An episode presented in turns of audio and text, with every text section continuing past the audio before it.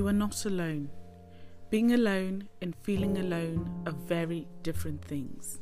You could be surrounded by a lot of people and still feel very alone. You could be in a marriage or relationship and still feel very alone. I have been through this in my now ended marriage. The causes of these feelings of loneliness are numerous and different for everybody.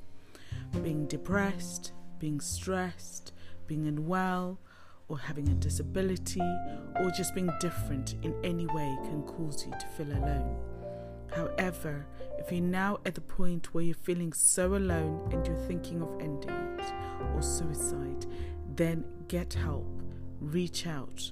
You are not alone. There are people out there, including myself, that care and want to help or just be a shoulder to cry on. Get in touch. I know the feeling. I have been there. It can seem like everything is pointless, but it is not. You matter too. If you know someone who's struggling with loneliness, reach out to them. You never know who's suffering silently. Kindness can save lives. If you're feeling alone and need someone to talk to, get in touch with me. My inbox is always open if anyone needs to talk.